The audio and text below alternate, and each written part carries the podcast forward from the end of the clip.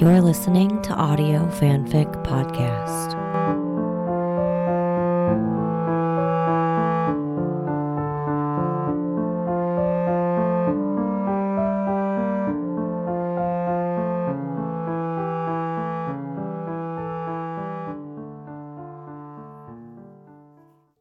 Crescendo by So Much Whatever on AO3. He has always known when she enters a room without having to look up. He knows her movement, her melody, as intimately as he knows his own breathing patterns. It begins with her stride, the swish of her legs as she moves confidently through any space. She's always moved that way, even as far back as when his boss, his substitute father really, introduced him to her with the promise that she would be different than the others that came before her and she was. Her grace and beauty emanated from her in waves even then. But it was the sounds her body made as she moved, her innate confidence, her ease, that churned up a wake of longing and need it took him years to interpret, only to achingly understand, once he finally did, it was something in which he wasn't allowed to indulge. Her integrity comes through in the physics of her voice, which always tells a story, even if it's one he may not want told or finds hard to hear from her. He remembers before, when their joined voices were as likely to raise a cacophony as they were a canon on any given day. But more often than not, their harmony would be so in tune they radiated tritones of something everyone around them knew but never talked about. At least not with them. They're too close. Her voice conducts him, did so even when he was a continent away from her. It was her voice that spoke with him every day during their separation, served as his conscience, served as his guide, encouraged him to be what his heart never quite could let him to, someone who deserved better and he sees and appreciates the irony of knowing that what he's told her wasn't a lie. Had he heard her once compel him out loud not to go away, he'd have ruined them both.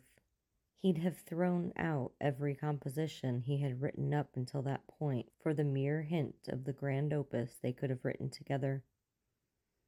It would have been ruckus, loud, inelegant and he knows he could never have brought himself to compel her to taint her own symphony that way. When he comes back, they find a new rhythm in their dance.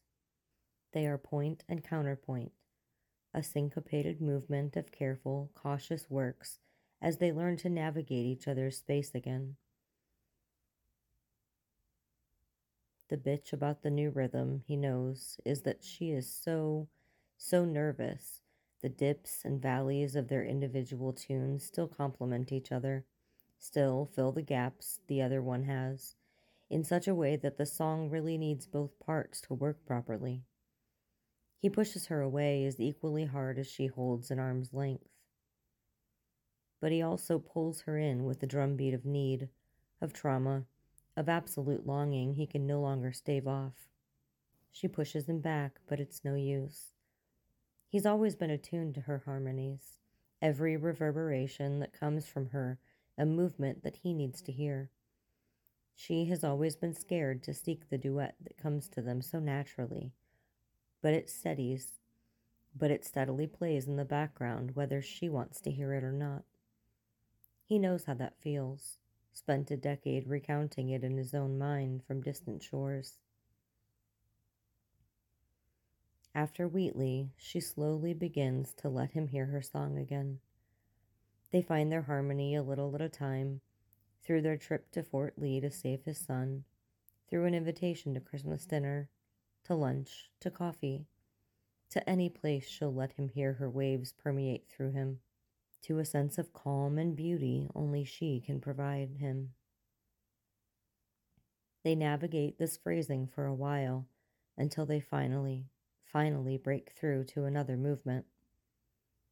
She's at his home now, the song of their mutual flirting having brought them to this point, this quiet, quiet movement where the only sounds in their symphony are the rush of her breath as he caresses her, the soft whimpers in her throat as he kisses her, the soulful moan as he finally, finally touches her with the reverence of someone performing a movement for which the coda means everything, is everything to him. Just as it always has been from the time he first heard her stride all those years ago. He can't stop himself from telling her he loves her. He's amazed, humbled, when she answers the melody back in kind. As they begin to orchestrate the next movement together, he knows their future works together will be a diapason of opportunity, of harmony, of hope.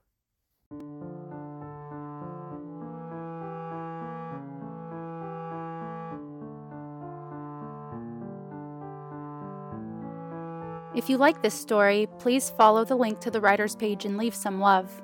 Kudos, comments, or subscribe. They'll love hearing from you. Then you can head over to our Patreon page and contribute to Audio Fanfic Podcast. As a member, you are granted early access to one new story per month. That's www.patreon.com slash audiofanficpod. Thank you for listening, and remember, the stories are out there.